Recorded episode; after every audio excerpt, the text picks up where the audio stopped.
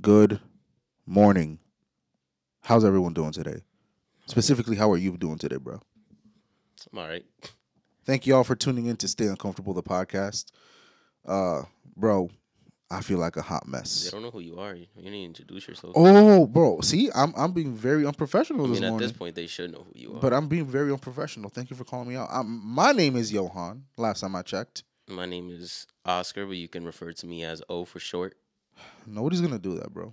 I don't care. I know you, you- you're trying to make it happen. No, no one's gonna do it. But but I I digress. Okay, oh, uh, Okay. bro, I feel like a hot mess, bro. I know.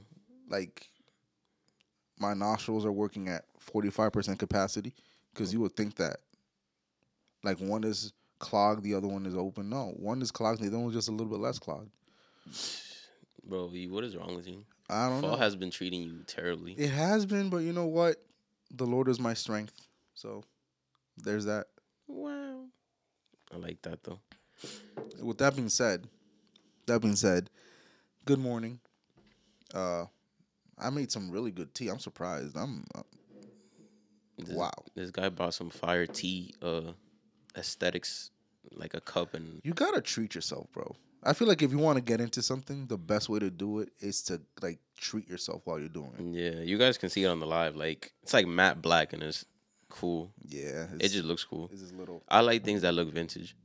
I don't know why. As I get older, it's like every anything that looks old is aesthetically pleasing to me. Hmm. With that being said, speaking of being old, happy birthday to this man's wife, who, Right. who is was her birthday yesterday. Bro, how does she at 37 years old? How does she do it, bro? How does she do what? How does she do the she has her lash business, she works, she like for you to be 37 and to be doing all of that, bro, you got to Yeah, man, it takes discipline. It takes uh. you went flaccid. my my mic just went through. No, You, you, just know, be saying whatever comes to your head, huh? You, you you don't care. You don't give a damn. You- nah, nah, nah. Uh, she just she's somebody. She's disciplined. She's she's been able to, uh, you know, she's been able to have that gift from God. You know, I am proud of her in that regard. Like for real. By the way, I'm joking. Her his wife is not 37 years old. I was gonna let the joke run, but I feel like she's she's 27. Yeah, twenty seven. She's 27 as of yesterday. So Jomi, happy birthday. We love you. And um, yeah, I might go get my lashes on one of these days. With that being said, with that being said, I Love to hear that. I want I want to hear what question you got for me today, bro. the question of the day. And feel free for anybody on the live to, you know, just go on the live answer. We want to know about you guys. We want to know how you guys are feeling. Um what has been deep what has been what has been deep in your mind lately, bruh? Like, what is something that you've constantly been thinking about? What's been heavy on your mind? See, I wrote it down, but I just I'm, I was trying. I'll be trying to just You know, be nonchalant about yeah, it. and say things off the head, well, but then I'm like, You I gotta forgot. read it. You gotta yeah, read I it. gotta read it. Um, heavy on my mind. Give me a second. This man is adjusting himself. As he does, I will answer that first. So something that's been heavy on my mind lately just has been um the future, I guess I would say. Just how how um how it's gonna be, man, when when it's when the dust clears. Like may like maybe I'm like I'm not even too deep into the future, but maybe like A couple years from now. like two years from now, or even or or maybe even this same time next year, Mm-hmm. because we got a lot going on. Yeah. There there is a lot going on, especially you know you that are very close to me. I have a lot going on in my own life, and it's just like, where am I gonna be really be in terms of everything? In terms of, you know, my economic state of the world. Oh my No, god! I know you're gonna say. Now, in terms of in terms of like you know this pod, hopefully you know not hopefully I know God is gonna bless us tremendously. You know my relationships, my relationship with you guys, my relationship with my wife. You know just those around me. Right. Even where I'm gonna live is kind of like.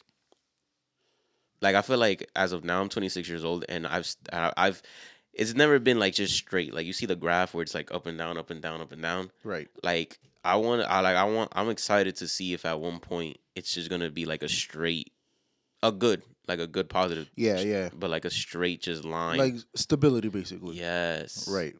and that that is that is one what I'm working towards but also you know, it's heavy on my mind just because, you know, the future the future is is inevitable. Yeah, the future. that's a scary thing. It is inevitable, and um, Look who we, who we got on the live. we got Jacob on the live. Jersey Jacob. Good morning, bro. We're happy to have you here, man. Don't worry, one day we're gonna have you here, here. Aquí. We're working towards that. or upstairs because that's where the studio's gonna be. Yeah. But um, let's see. Heavy on my mind lately, bro. Honestly, I have been really the. I don't want to sound like too deep talking about this because it's really not that deep. Bro, I don't care. Talk about it. Express yourself. It's if it's heavy on your mind, it's because it's important. Well, the finality of life has been on my mind a lot lately. How quick it is, how sure death is. No, that might sound a little bit morbid, but at the same time, I'm like, we've had some pretty close to death experiences Yes, we have. a couple times. Um, a couple years ago when I got COVID, Mhm. nearly took me out. It wasn't gonna take you out. I know it wasn't, but it, mm, it tried. And um, I'm over here thinking like, okay, life is it's a a puff of air, biblically speaking. It's a puff of air. And what am I doing to maximize the you know what the output that I have on this life? What am I doing to make sure that it's that I'm that I'm taking advantage of my talents and putting it out there? Right. And honestly, I've been just trying to focus on what's important. I want to help people. Right. I want to be a good husband. I want to be somebody who inspires. I want to be somebody who use the max of my talents because the last thing I want to do, the last thing I want to do is get to heaven and God show me all of my potential and what I was expected to do with it and me not to be anywhere close to that. Right. So, I was actually I was thinking about that yesterday. Like I don't know if it had any influence to the, mm, bruh, just go ahead. any influence to this question, but it's like one of my favorite movies of all time is called like top 2 Mhm. Is called Boyhood. My wife is on the live. She knows like one like I saw that movie and I saw like when I first discovered it. You know who else is on the live? Who? We got Christian on the live. That's my Christian though. That, are you sure? Yeah. What ki- what Christian you think is on the live? Never mind. I thought it was Rosario No, no. because he got the same emoji. hey, shout out Christian Paredes, man. Yeah. Shout out Christian, whoever, whatever Christian this is. Shout out to you. But I was watching. I was thinking. I was looking up the movie Boyhood because I, I I've have had the desire to watch it recently, and it's just a movie that, for those who don't know, it's a movie that it takes twelve years. Like it literally was started recording like 2002 and it ended in I don't know the math. What is it like 2009? Yeah. Is that correct? Yeah. Wow. But and it just shows and it just shows it just shows the, you know, how a boy goes from a boy to a teenager mm-hmm. going off to college. And one of the one of the most one of the best scenes in that movie is when he is off is going off to college and he sits down with his mom and she's saying she's sad about it. And she's saying, Look at me like I'm a mess, like she's crying and she's telling her son and she's like, I just didn't think you'd be so happy to leave. And he's saying, I'm not happy to leave. Like I just, you know, it's part it's part of the boyhood. Like I, I gotta go. And she's like, Yeah, but now you're off to college. I did what I was supposed to. I got my degree. I got married. I divorced. Um, I, I'm I'm shipping you off to college. Your sister's off to college. And then it's like she asks herself, she's like, What's next for me? There's always something else. But is there though? I feel like there is, bro. Think about it. Think about it for a second. We we are married. Right, We own our homes. right, Those are already two things that a few years ago we thought it was going to be like it was never going to happen, right, right? And now we're here sitting literally we're sitting in the answer to our prayers. Now there's there's always something else because back then we weren't seeing past this point. no, But now that we're here, we're we are seeing a lot beyond or further beyond. And I feel like that's something that, in my opinion, is innate in us, like it's nature, not in a greedy way, but in a healthy, ambitious type of way. right, And I feel like God put that in us to never be complacent. There's always something else, something else, something else. And even that example that you were giving, this man went through highs and lows. He got his degree, but he got divorced. You know, no wife, the the mom. I mean, exactly. It got to yeah, yeah, there's always something next, something Yeah. else. Like, okay, now what? Because what you're just gonna stay where you are, and and I I pray to God that I never ever feel complacent, Eh, no matter how old I am, no matter if I'm retired, whatever. I'm always gonna be like, okay, what else is there? Until God calls me home, what else is there to do? Although I do think at one point he calls us to rest. Like, bro that is so important let me tell you something let me tell you something i've actually also been thinking about rest and how i don't feel like i deserve it just yet right right. however rest is so important to god Mm-hmm. that when we hear that god created the world in how many days Seven. seven that seventh day is rest Mm-hmm. So he includes rest as part of the creation.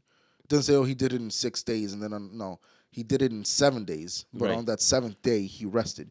And I feel like God is just setting the, the you know the stage for listen, you got to work. Mm-hmm. It's gonna be tough, but you can't forget to rest. Exactly. You can't forget to just sit down and you know not in his case not really but in your case regenerate recuperate Yeah. make sure that you're not burning yourself out which we don't talk about as, enough especially husbands you know Yeah, I mean, he, you know, that same example, like he did, he even with his time, you know, as Jesus, like he came up to, he he he came up to, um, he went up to the mountains.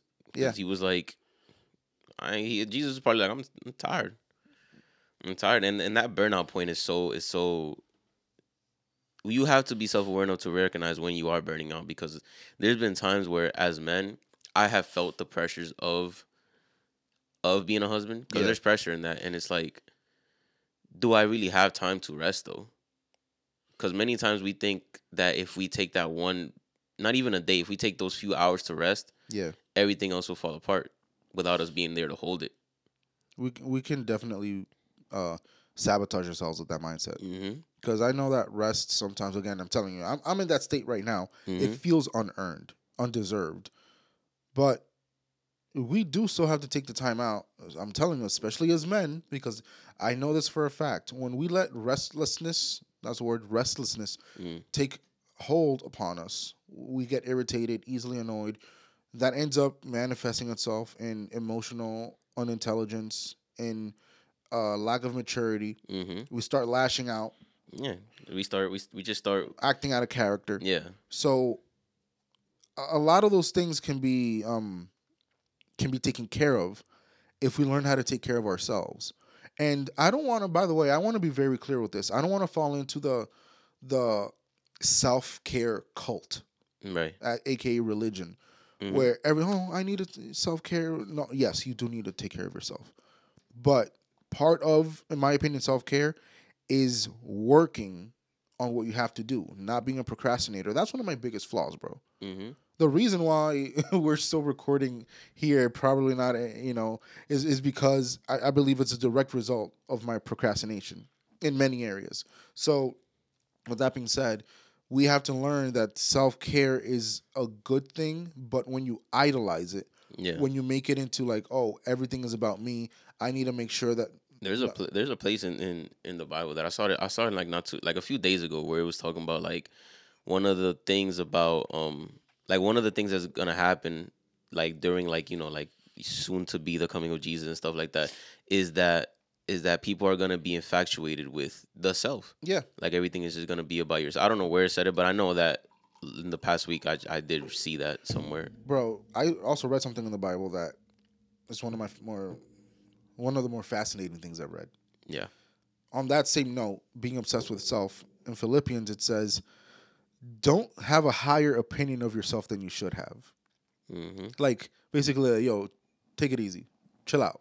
Yeah. Like, you're not as hot as you think you are, Yeah. you know. And it's it's it's mainly a an invitation, which is the entire premise of this entire podcast. It's an invitation to look inward, an invitation to to reflect upon yourself. And if you looked inward and your opinion and your conclusion is I'm better than everyone else, you weren't looking inward properly. hmm You you were projecting, but you weren't introspecting. It's hard to it's hard to not to not it's hard to do that because sometimes sometimes people create um the narrative with you and you sometimes we tend to fall into that self fulfilling self fulfilling prophecy Yeah, where people see you and they you might not you might be like the most humble person in the world, but to them you might seem like and that's something that I myself I remember growing up in church, people used to think that I thought myself to be higher than I was. I got the same thing too. And I never understood why. You know what it is? When you, all right, I'm gonna do a quick analysis of your person, right? You always do. But Yeah. Um. By the way, shout out to Hannah. She's on the live. Haven't seen her in a while. We miss you. Miss you. Anyway, um, you ever since I got to know you, I met you when you were like what? I was like 13, 12. No, no, no, no. Chill. I, I I met you when when you were like 15. So some you know high Alright. school Yeah. young. Ever since then, the one thing I've noticed about you is the fact that it's not that you're emotionless because that's far from the truth, but you don't exude a lot of emotions upon first thought. You know, you you're funny, you laugh. Some you laugh sometimes that I think we're gonna lose you. Like you be crying, you be losing your air and everything. But other times where you know, just be chilling that people could easily assume. And Jomi, if you're still lis- listening to the live, which is this man's wife, by the way, you can actually confirm this. We can easily assume that you're lost in thought. Yeah. We can easily assume that, and sometimes you are, but most of the times you're not.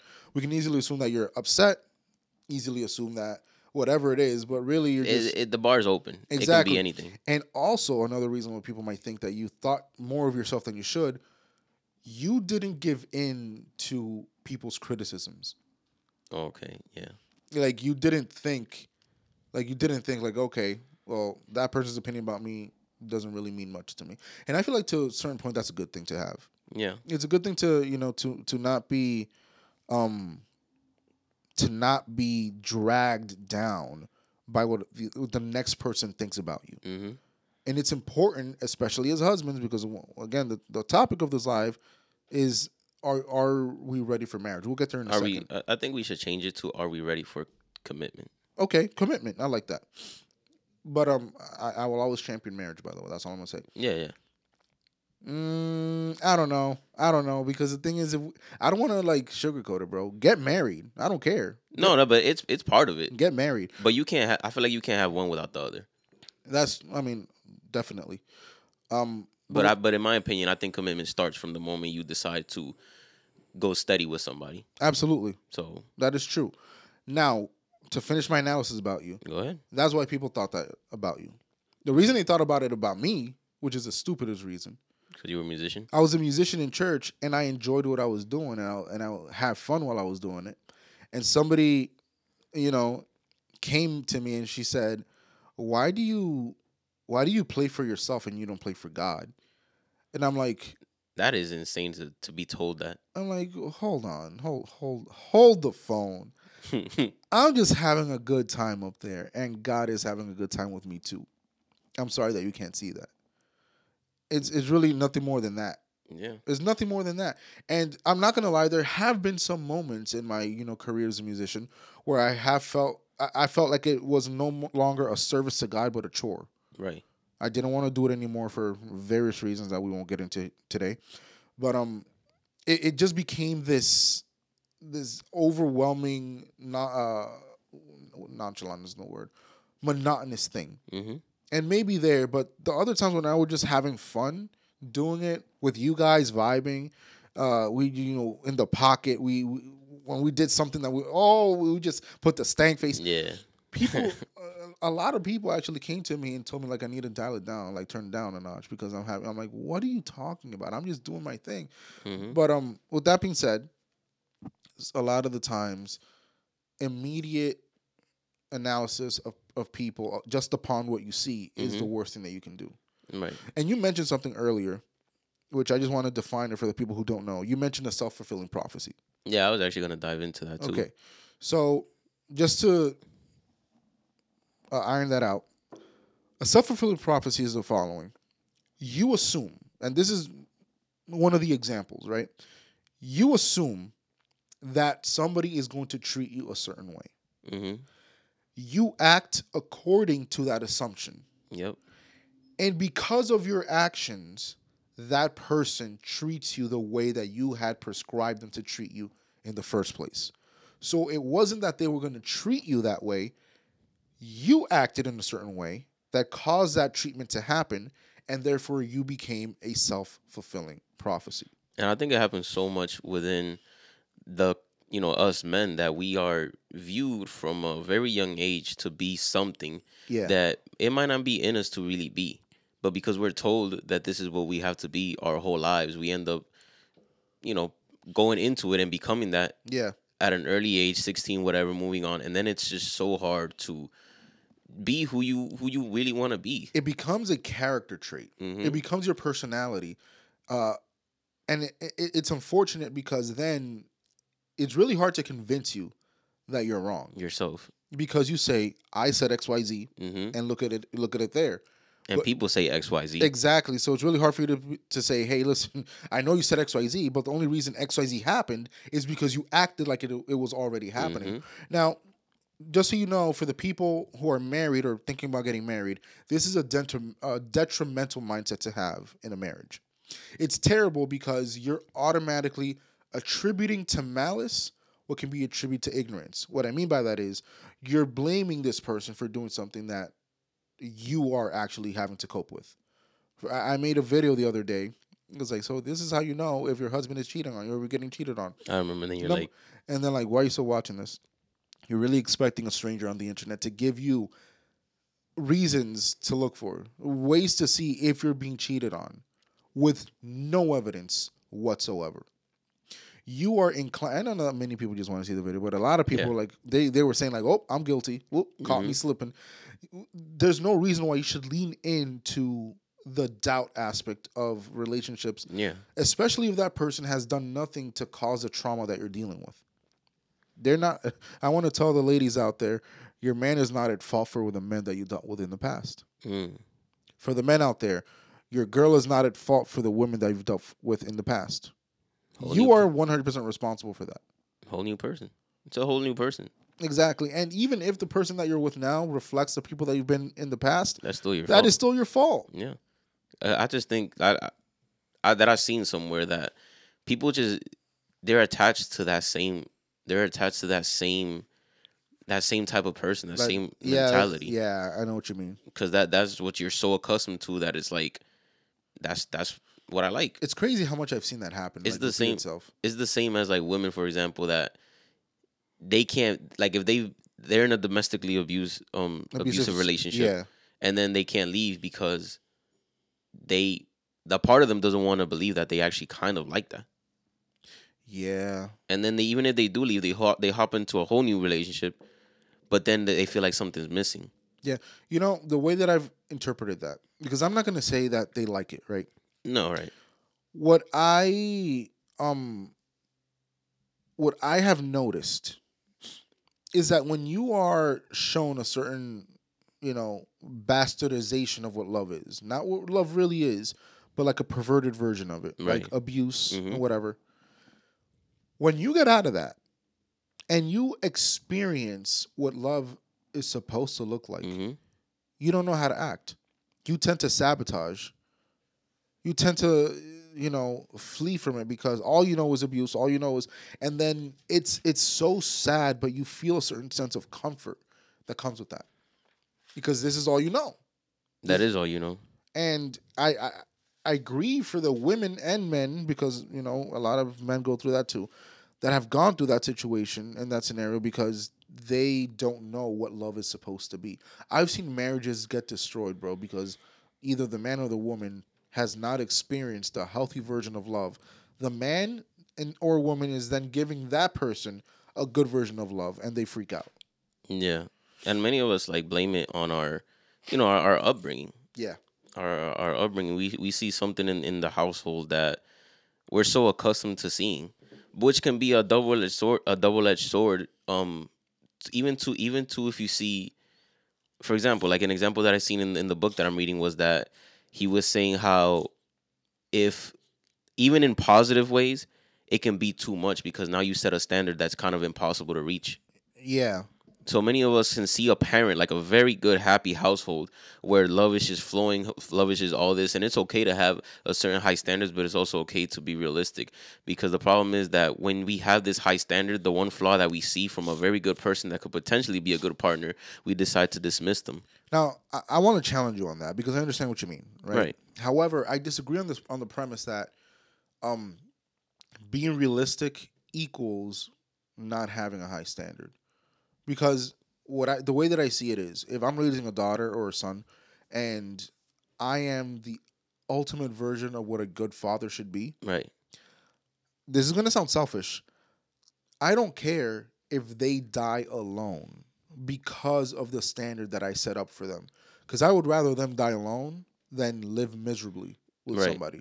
But so with, with with that being said, I feel like the best case scenario is be the best standard that you can be, Mhm. and then more people will be raised in that. And then, eh, but I don't really feel like that's gonna um, what's the word? I don't feel like that's gonna clog their vision. It's not gonna blind them when they see like somebody who is a potential partner. They're gonna see their flaws, but they're going to be better equipped to know what they're willing to deal with. but in some cases it is. Because do you consider yourself a good husband? Absolutely, You have flaws. many. If a girl approaches you're a single you're a single man, let's say you, you you're single but you still have these good husband qualities. Yes. Imagine her looking at you and saying, This man is a good husband, Mm-hmm. but he's a procrastinator. I don't want him. That's her prerogative. Yeah.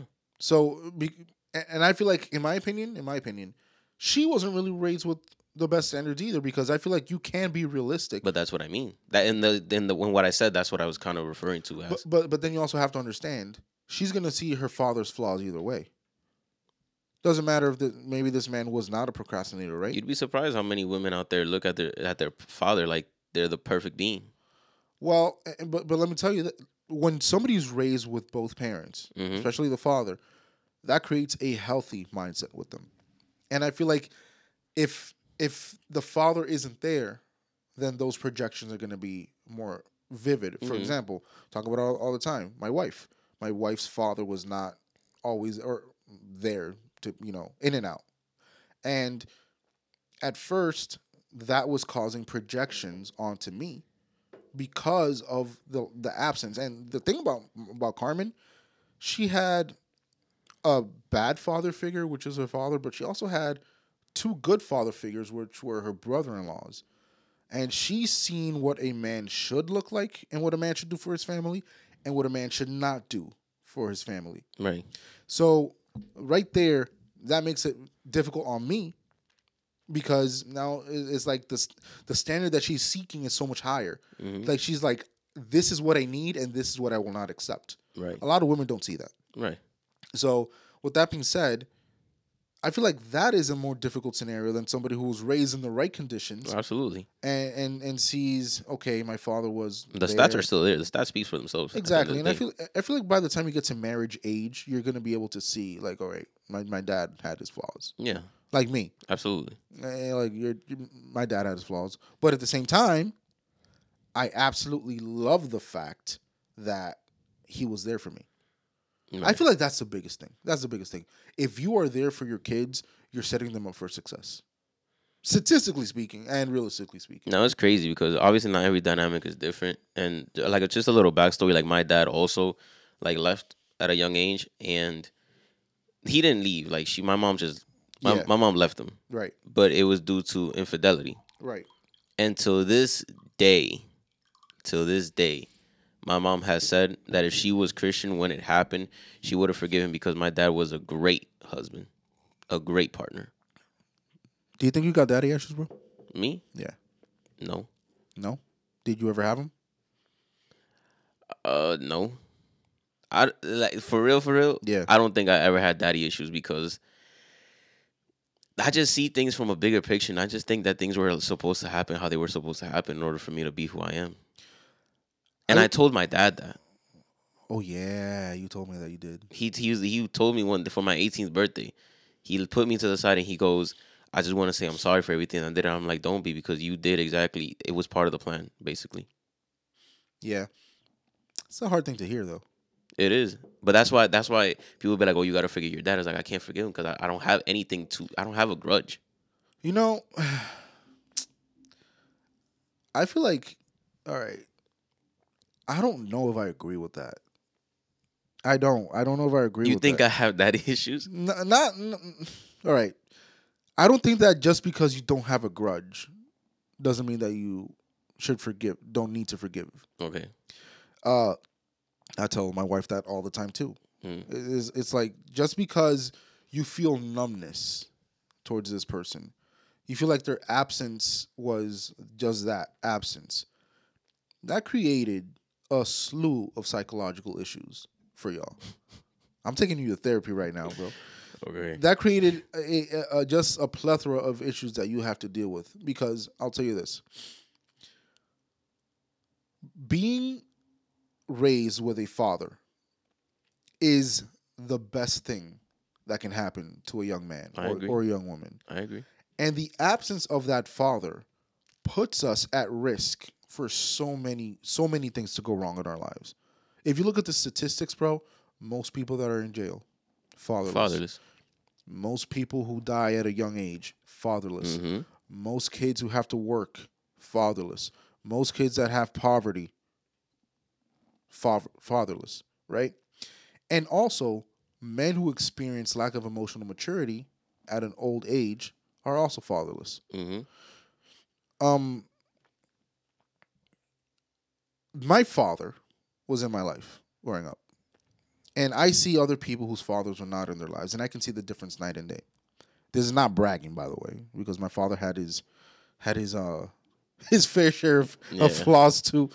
But um I feel like it's not that you have to forgive because you're frustrated or you're Mhm. you know you're upset at that person. Because at one point, let me ask you this: At one point, did you ever ask yourself, "Where's my dad?" No. then by that definition, it means that you were forced into growing up into a maturity that was not there, not yet for you, bro. I knew where he was. But you know what I mean? Yeah. It's like you. I feel like kids who have to, like, for example, I'm gonna Carmen's gonna kill me because I'm talking about this a little bit too much, but I don't care. Carmen told me one time, like, her dad went to visit, and he left back to wherever he was, and she was crying, and she she was like very young. She wasn't even like seven years old yet. Mm. She wiped her tears off and she said to herself, Why am I crying? This man is never here anyway. Do you think that that's something that a seven year old should have to assess? No. No. Do you think that you, at whatever age you were when your father was not in your life anymore, do you think that, that you should have to assess at, at that young age? Well, I guess that's how things are. No. That's not healthy for a child. Have you had issues putting your wife before your, your mother? Yes. Do you think that's healthy? No. I feel like that's a direct causation of not having a healthy father figure. Yeah, because my mom had to be both. Exactly. Your mother had to be your mom, your father, your friend, your counselor, and everything. Something that should be divided amongst, hmm you know, Not just me, but to my sister as well, because it's literally the same thing. you know. Uh, I feel that we have to be open with everything that we're going through or Mhm. have gone through because I know that at this point you're probably healed, thank God, because that's not something that anybody should have to go through. Right. And even me, I'm, I'm gonna talk about myself. My parents, they've been together ever, you know, forever. But when I was growing up, it was a lot of okay. I'm gonna be working while this one goes to DR, and then this one goes to DR. I, I was living with one parent for quite a while, either or, and that wasn't healthy for me either, because I mm. had to sleep in other people's homes mm. sometimes while my mom got back from work. I was like, "Oh, where's my dad?" I had, didn't see my dad for months. So that can actually have a you know negative effect. Now going back to the original subject, because didn't mean to take you to therapy though. Thank, No, that's all right. thank you for being a good sport. uh, uh, for those people who grew up with both parents, they are already at an advantage. And again, it is better if it makes them le- live their life alone. Because I know people who have had both parents that they're people would say they should be married at this age, but they're mm-hmm. not. But they're happy because they know what they're willing to put up with. Mm. But I don't. I also don't. I don't want to ignore the people because this obviously more goes. You know, it goes. It's more to that. You can live with both parents and still be in a very toxic home. Yeah. So this is this is the point that we, you know we we spoke about last week that you can't allow that to define who you are as an older person. No, that's true. They should get to a certain age where it's like, okay, I recognize that my parents, for you know, that was my definition of love. The fact that they would yell at each other, the fact that they would call each other mean things and be disrespectful. Just an example, that wasn't my case. Yeah, yeah. And I grew up with that, and the fact that they stayed together, that just meant that they were strong. Because that's the difference. A lot of people think just because you put up with a lot of things, that means that the relationship is strong. Yeah. No, that just means that you're accustomed to whatever you're you're living in. You're complacent. You're complacent. Yeah. And as a grown adult, you shouldn't be in your 30s talking about, oh, this is just how I love because that's how my parents show love. That's such a bad place to be. And uh, again, that that sets us up for um even dealing with our own relationships. It sets us up for failure, and we have to fight against that. And it's interesting. Manny actually um mentioned a few things here. Uh, he said that you know. Let me, let me just scroll up here because this is not scrolling. He's talking about me. Yeah, I know. But um, he said, "Have you ever been frustrated at mundane skills that you should be be able to do, like let's say handiwork or Yeah. whatever, right? Yeah.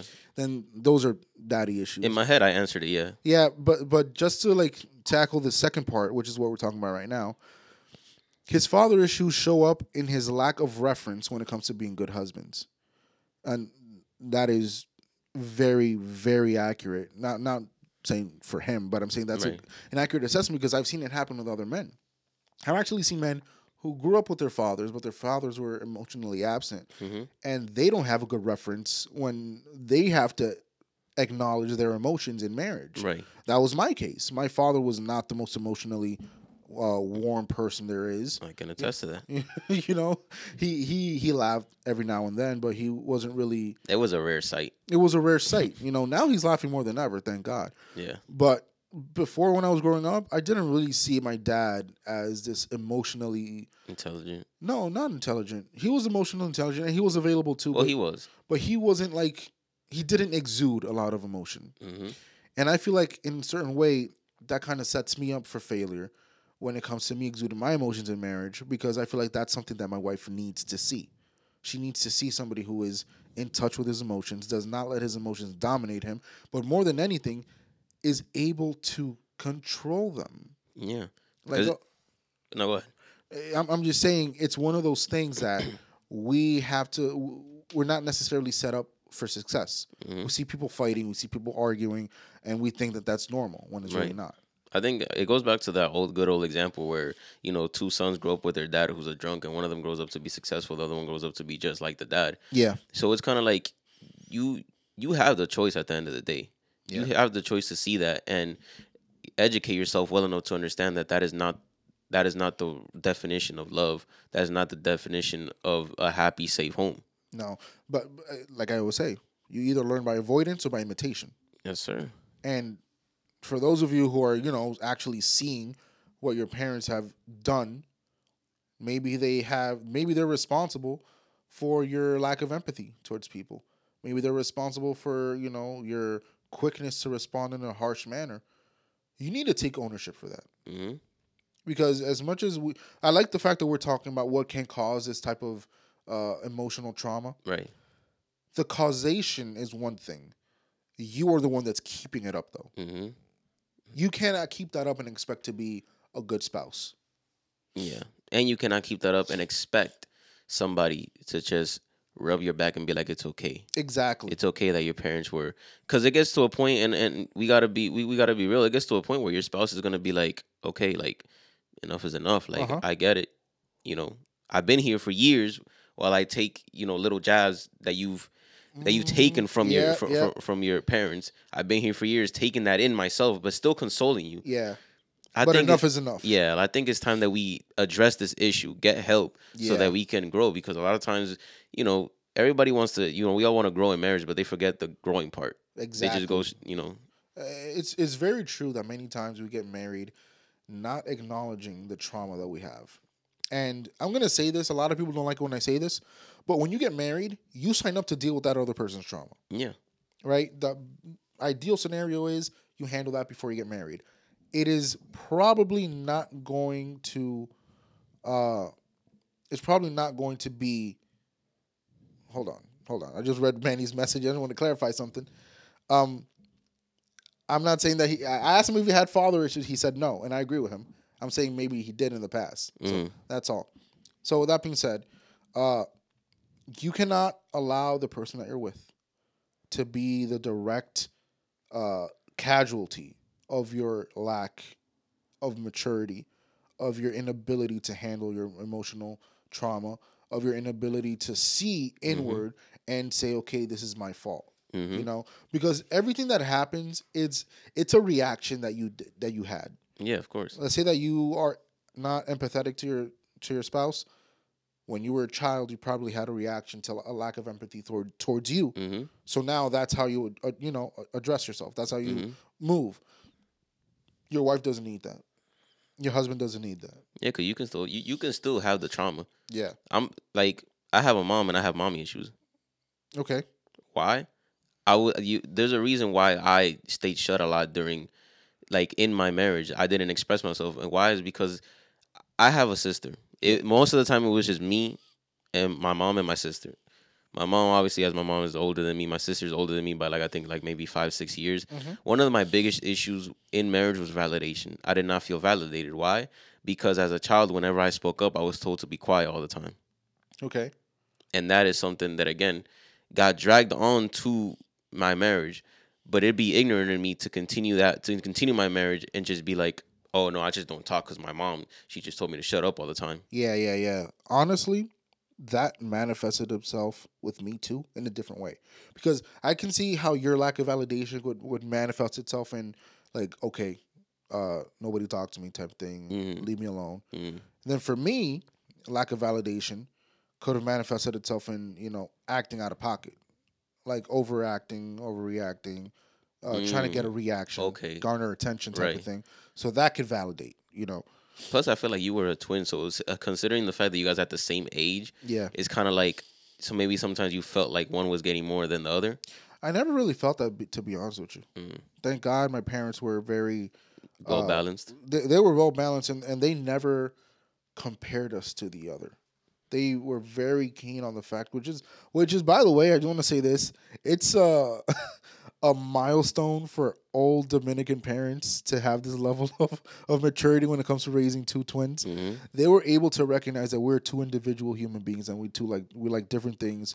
We uh ass- we assess ourselves differently and we move differently. That does not make one better than the other. It doesn't make one Yeah, you know. which is a good thing because I, in many studies, I, I, I've known that when parents try to make their twins for whatever cute reason the same, they kind of end up, you know, um, resenting them, yeah. like the one twin to the other, because it's like I don't want to be like him. Yeah. Stop trying to make me like him. I'm not him. You know, I can honestly say my brother's one of my best friends. My twin brother's one of my best friends, which is uh it's very hit or miss. Right. They can either be somebody that you love to death, you die for, or somebody that you don't really want to talk to. So I'm glad that that ended up in that way. Yeah. But going back to to you know we were talking about like trauma, like the human aspect of just not just telling your spouse for the, the rest of their lives it's okay to deal with this. Yeah. But then as men, we also got to take the accountability as it comes. Yeah. Because, like I said at one time, not every not every act of accountability is an attack towards you, Yeah.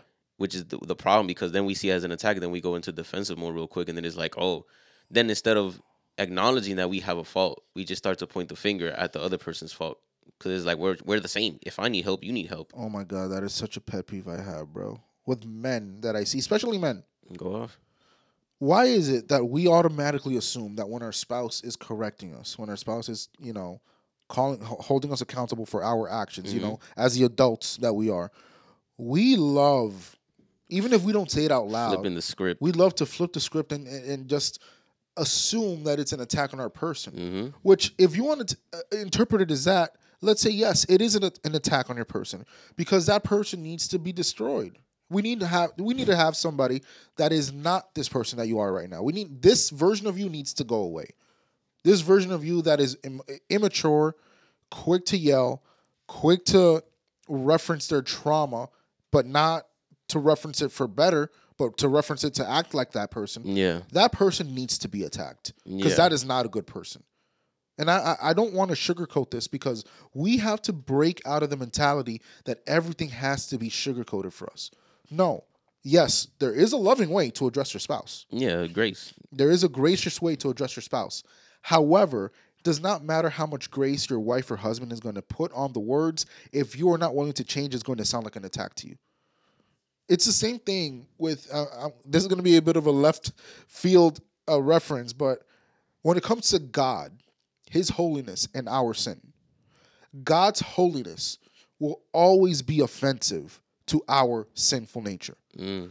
because the more we are in God's presence, the more his holiness is made apparent, the more our sin is magnified. When we are with a loving spouse, which again, this is beautiful the fact I'm talking about this because we we are to be direct reflections of God in marriage. God tells wives to to submit to their husbands and their husbands to love their wife like Jesus loved the church. We are to be direct reflections of God within our marriage. So whenever I am in a marriage with a healthy person, with a person who knows what what they're worth, and a person who basically exudes the love of God, anything that they do to challenge my, the status quo, to challenge who I am, Mhm. is going to be offensive if I am not willing to change. That's the uncomfortability. That that is the uncomfortable part, which is Because it's who we've been our whole lives. yeah. And the and like I was like swiping through my little thing here, and, and like this is You what I found something. I saw your face. You yeah. found something. Again, we because we were talking about that like the attack and everything, but there's the, the you know flipping the script again. Weaponizing something is not the same as holding somebody accountable. Say it again. Weaponizing something is not the same as holding people accountable. Yeah, you have to be very careful. on that. That's that's called manipulation. Yeah. You have to be very careful on how you tread when it comes to holding people accountable. Like you cannot pretend to see change if what you're doing isn't really accountability but it's manipulation. Mm-hmm. Because you know what's going to happen? Manipulation can cause a change in people, but that change is not It's the done wrong kind of change. Ex- Exactly. That that change did not happen because they acknowledged what needed to be done. That change happened because either they acknowledged they were being manipulated. Let's be Mhm. very honest. We're not as stupid as people think we are. Mhm. We acknowledge that we're being manipulated, and we just don't want to deal with this anymore. That is not the same as saying, "Damn, I have to deal with this." Yeah. You see the difference? It's like manipulation causes people to not want to deal with things and, and run away, and accountability causes people to want to deal with things so that this does not happen So it again. doesn't happen. So you have to be very careful on how you tread. Men, be careful how you address your wives. The Bible says that women are like fragile vases. And I love that analogy, that that uh, metaphor, because a fragile vase, if you let it fall, is going to break. Mm-hmm. And it's up to you to put it back together.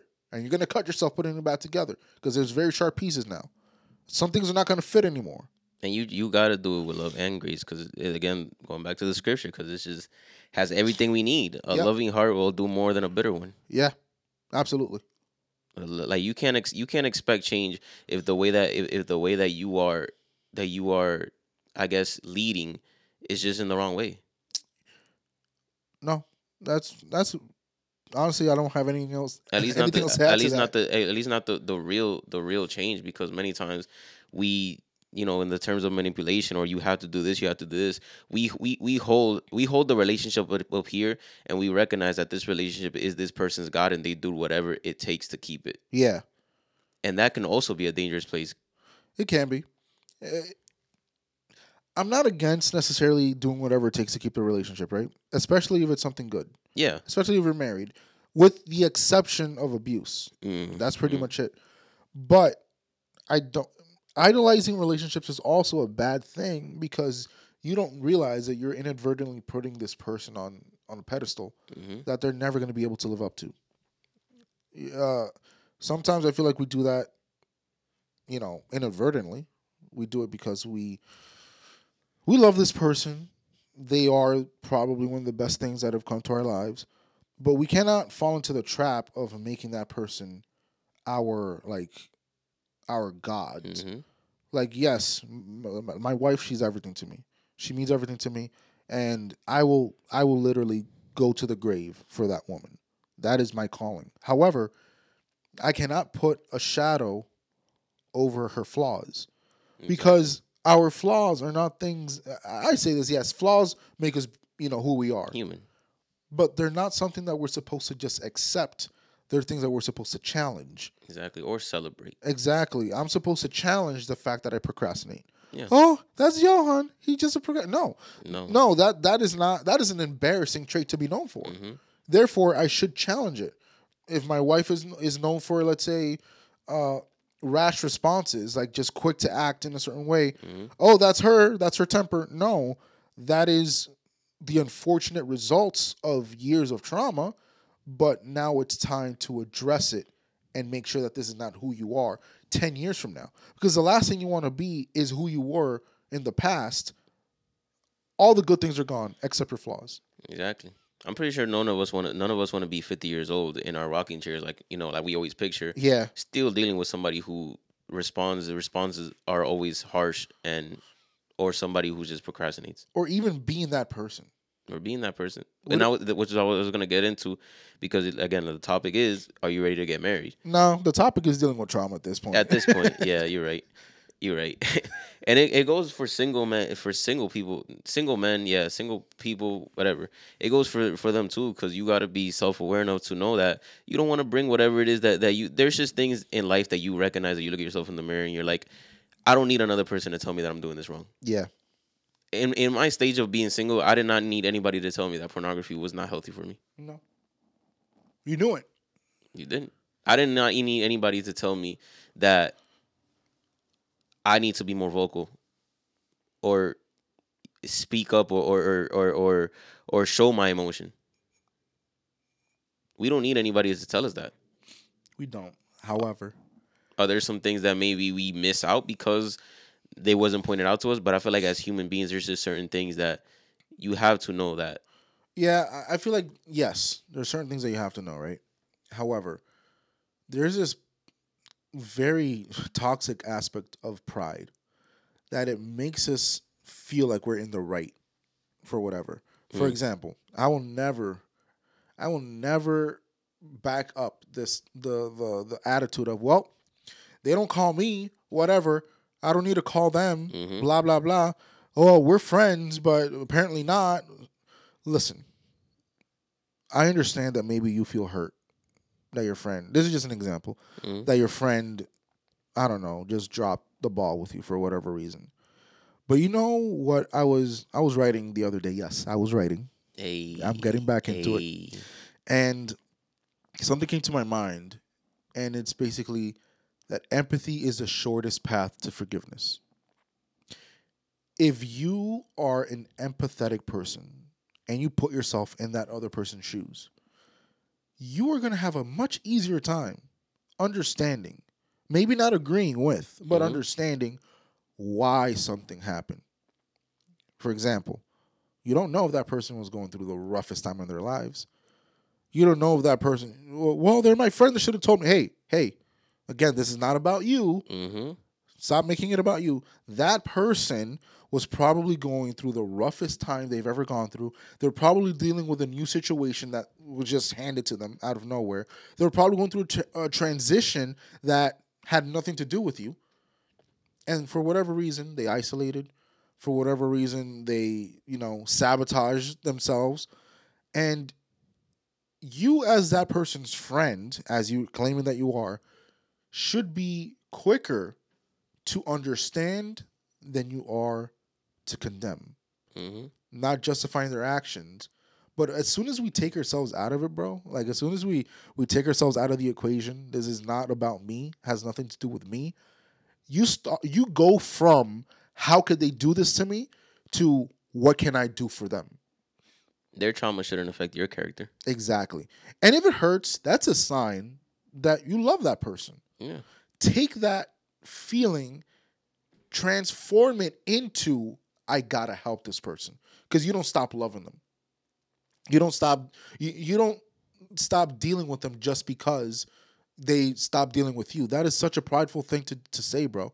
Imagine years of friendship, decades of friendship, just down the drain because of one mishap, bro. Were you friends ever? You were okay. Deal with it because you you c- couldn't possibly expect a friendship to be all flowers Just and, good times all the time. and rainbows Mm-hmm. you know but with that being said you have to be very careful not enabling that behavior but make sure that your reaction does not reinforce their actions. Right.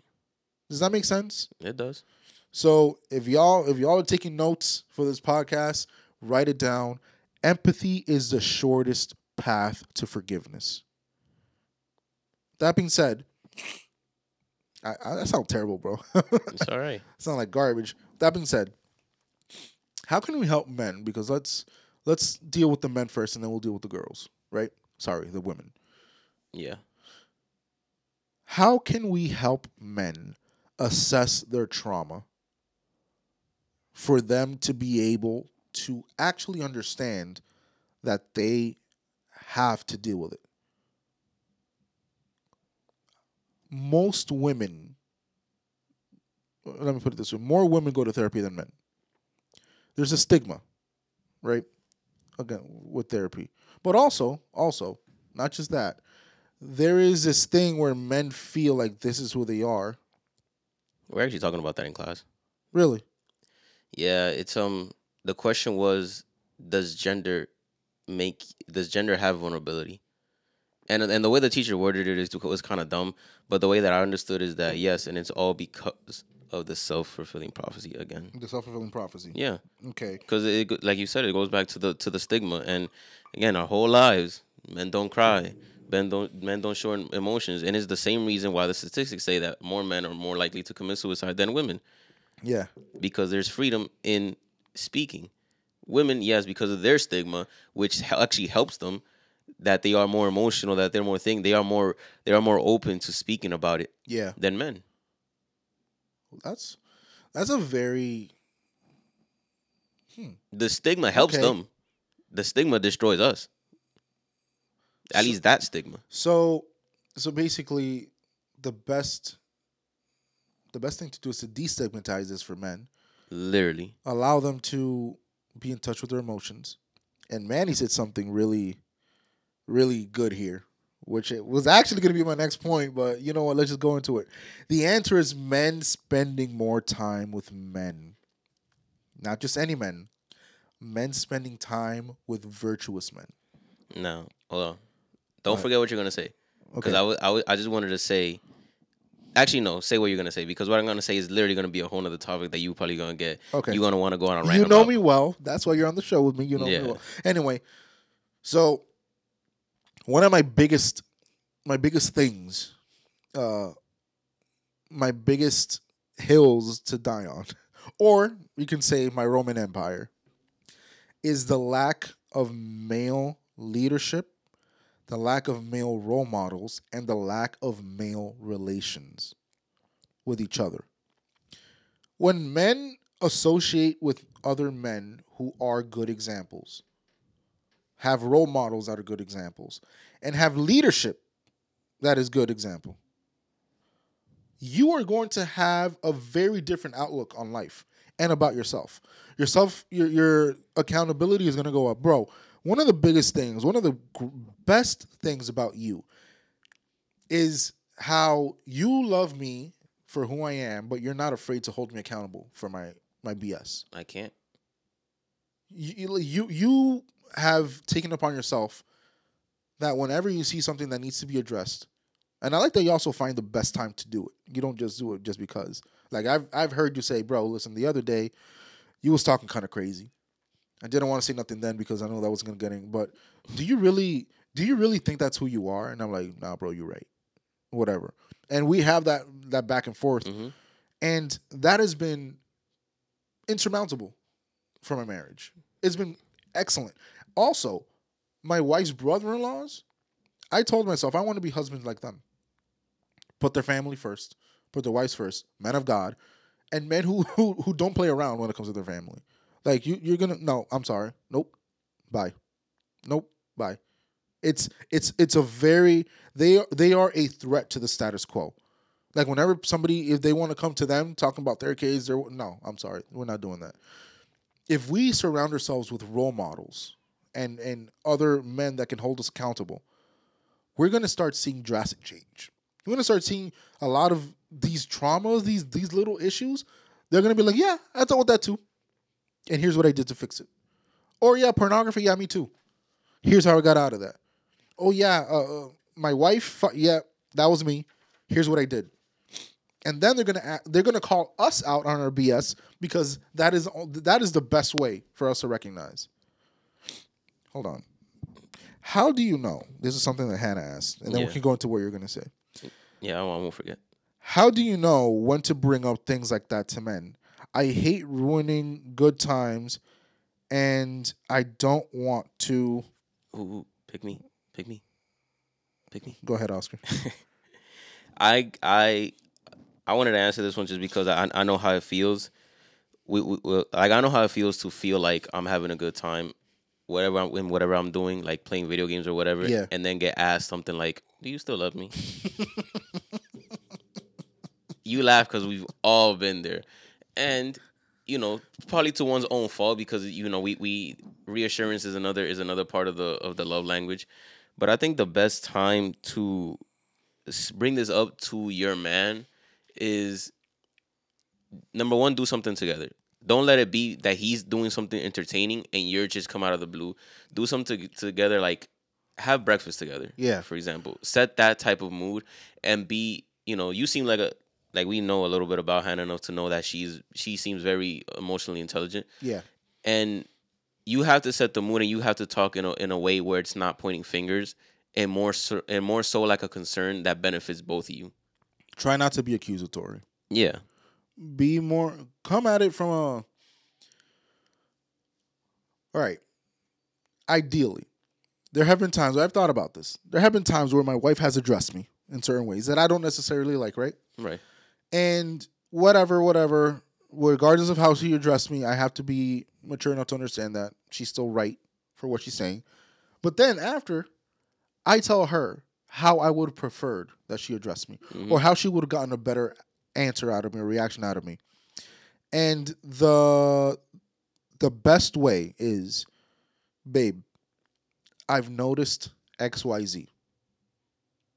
What can I do to help?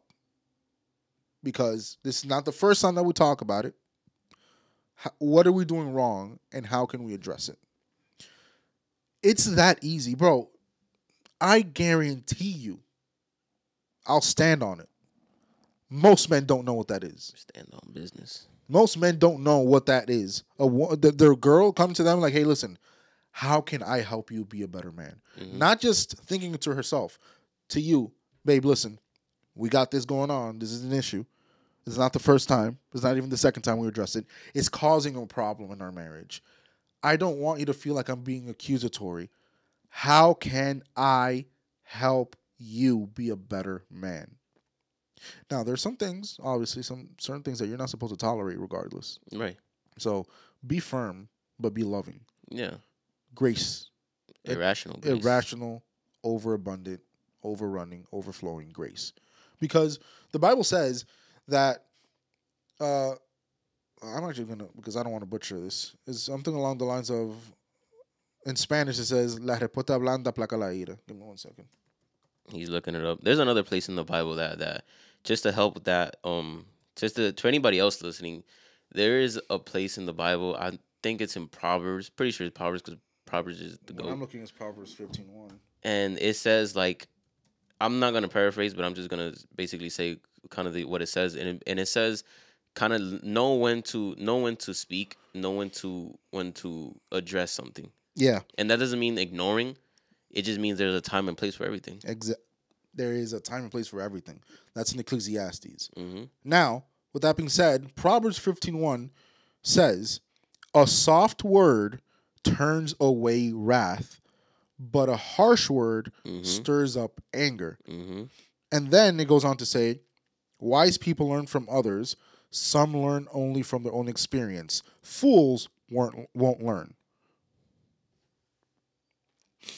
You have to be very careful. That that second part was was a quote, not the verse. You have to be very careful how you address who you want to fix or what you want what that person wants to fix. A, a, a soft word meaning calm grace love empathy understanding. That will garner a better answer or better reaction to what you're saying. Or sorry reaction is not what I'm trying to say. A better response, because if you get a reaction, it's because you probably said something wrong, or they weren't in, in the the right headspace. Yeah. But getting a response, yeah, you, that that happens when you talk to each other with respect. Also, that's another thing. Never let respect leave your lips. Mm. Never let respect leave your lips. We're very quick to let our anger take hold of ourselves. Very quick. And we think that we're justified. You're you are I want to tell you something right now. There is a very low probability. You're almost 90% of the time never justified in yelling at another human being. Almost never. Especially your spouse, because they're supposed to be one. Especially your spouse. And when you disrespect that man, when you disrespect that woman, you are simultaneously disrespecting yourself. Yeah, exactly. So Hannah, we hope that this helped you. Absolutely. And what I was gonna get into that I know you're about to rant Go ahead. about is, man, don't tell me I forgot. We were talking about friends, right? Yeah. We were talking about friends. Role model. Oh, okay. What I was gonna say was that. See, there it is again. You forgot? I really did. Oh my gosh, bro. I know, I know, Not on air, not on live TV. I know, I know. It's all right. It's all right. We're talking about friends, about role models, about relationships, holding people accountable. Mm. Yeah, I, I, I- I just forgot. And then you told me that I'm gonna forget. That's what I know. I, I, it was gonna be such a strong point that I'm like, that, no, you're good, Hannah. It was gonna be such a strong point that it was like, but it's it, it is what it is. Let me see. Let me see. Let me see. Hold on, because I want to see if we can flesh this out. Uh, no, no, not gonna remember. You're Yeah. not gonna remember. We're gonna we're gonna need a typewriter here to like a transcript or something. uh, with that being said, I really do hope it comes back though. With that being said, um, if you're going to address somebody, if you're going to do it, do it during a time where they're ready to receive. Because by the way, there's a good and a bad time to receive correction.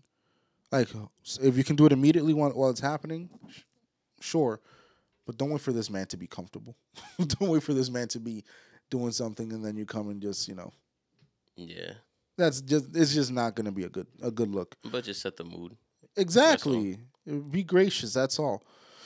Um, so we want to get into the question of the day. I'm calling you, bro.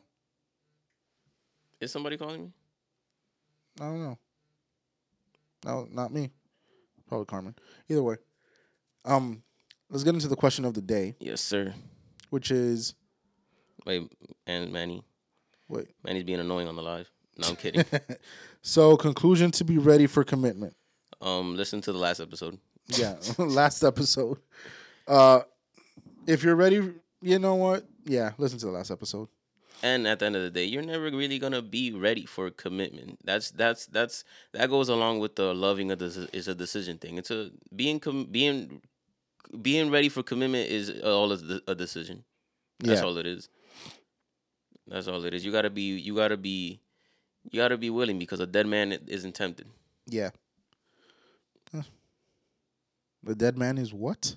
A dead man you gotta kill the flesh because a dead man is not is doesn't get tempted. He doesn't get tempted. That's true. Now, here's a question. Hey, Johan and Oscar. In case you can't read it in my tone, I'm pissed. Johan and Oscar. if you can't read no Uh, my husband and I were at my what were at his family's house. They embarrassed me. My husband didn't say anything. It's been three days since the incident. He doesn't even address it. I am at the point that I do not want to go back to that person's house. We had one of these before. Yeah, but the other time was Yeah, the, it was the man it that was got the man. Yeah. What do I do? Same rules apply. Same rules apply, man. Uh, I, the the other one it was a little bit different because we were addressing the woman whose family was the offender. Now his family is the offender. Same rules apply, man. Yeah, It's all about just respect, and you gotta. When you're married, it's not about you anymore, man. It's not about your family. It's about your spouse. It's about your partner, yeah, and it's unfortunate because it's like now she sees, now she sees your family as like, you know some just people that criticize gossip and things of that nature and and mm-hmm. that sucks even more because you feel like your partner is you're supposed to be your defender at all times not, not doesn't matter in front of who True. and and I and I know for him, he's probably like, oh, it's just it's just a joke. What I don't know what happened. We don't know any context, but it's probably just a joke. It doesn't mean anything. But now I, I want to know if she addressed it. Yeah. I want to know that part because I, I don't think so because it's been days and they haven't talked about it. and they haven't talked about it.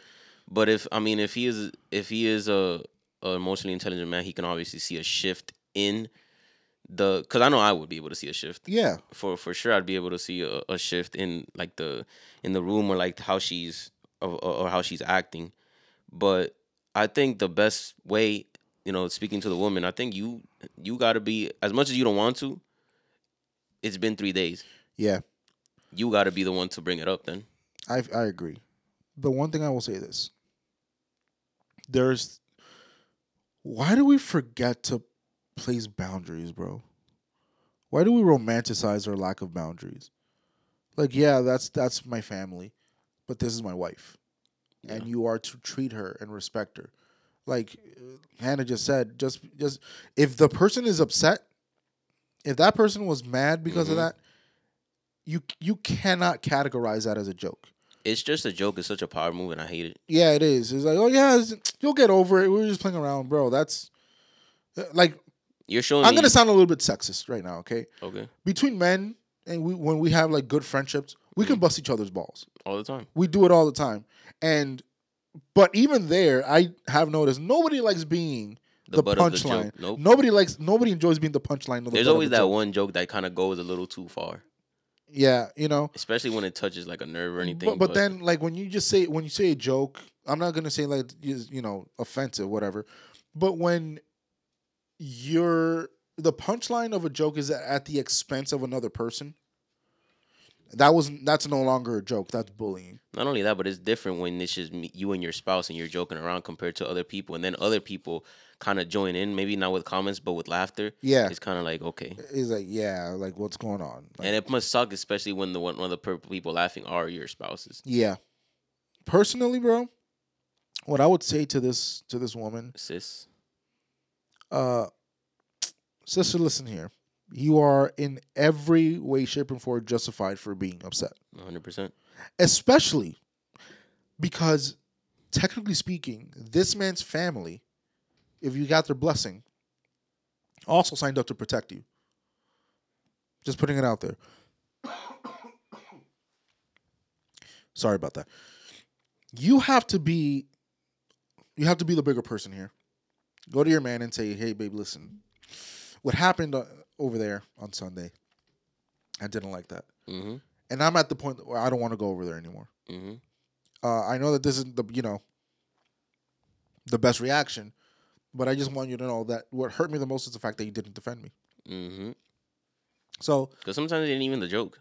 it's the fact that the person that you were supposed that was supposed to have your back did not. Did not. So that being said, um, I'm dying over here, bro. I see you. It's all right. uh, with that being said, talk to him about it. Maybe he didn't even notice.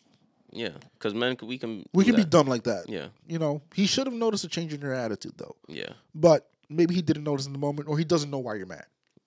So talk to him about it and hopefully you guys will come to a peaceful amicable amicable resolution here. Yeah, and and and you know, we're not. You know, yeah, just talk to him about it. Hopefully, the best case scenario is that then he talks to his family about it because that you don't you don't got to do that. No. That's that that right there is not your part to do.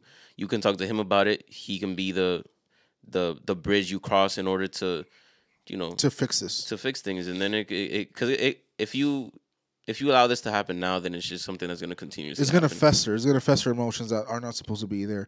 It's gonna because you, I don't know if you guys have kids, but you know how's that gonna affect the relationship between the kids and his family? Yeah, And honestly, it's just gonna take a little bit a little bit more maturity on your on your behalf. exactly. So have a conversation, talk about it, address how you feel, and we can hope for the best for you. Go from there.